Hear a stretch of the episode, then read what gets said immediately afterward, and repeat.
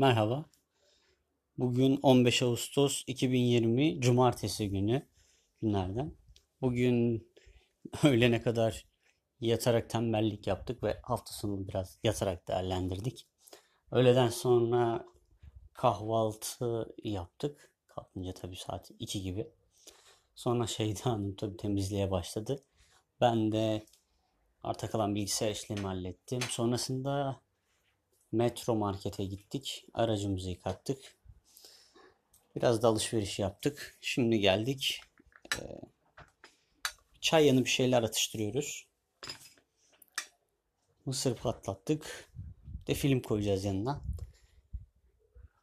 Haftanın yorgunluğunu bu şekilde atmayı planlıyoruz. Yarın da bir etkinlik planlarız herhalde. Öyle düşünüyoruz.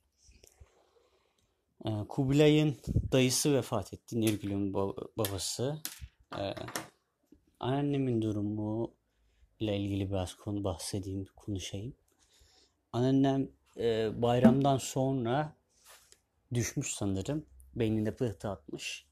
Sonrasında hastaneye kaldırıldı. Tokat'a sevk edildi. Yoğun bakımda kaldı birka- birkaç gün. Beyinli anju yapıldı. Sonrasında sevk edildi evine. Şimdi evinde e, dayımgil de orada.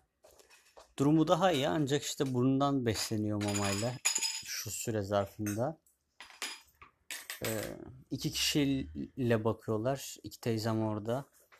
Annem gidip geliyor. Dayılarım orada şu anda. Ee, daha iyi gidiyor. Umarım da daha iyi olacak durumu. Bugünümüz de böyle geçiyor. Bu kadar. İyi akşamlar. Ha, bugün söylemeyi unuttuğum bir olay gerçekleşti. Öğleden sonra UPS Kargo Kızlar Soruyor'un bayram hediyesini bize ulaştırdı. Godiva'dan bir e, kutu çikolata geldi. Kocaman devasa bir kutu çikolata.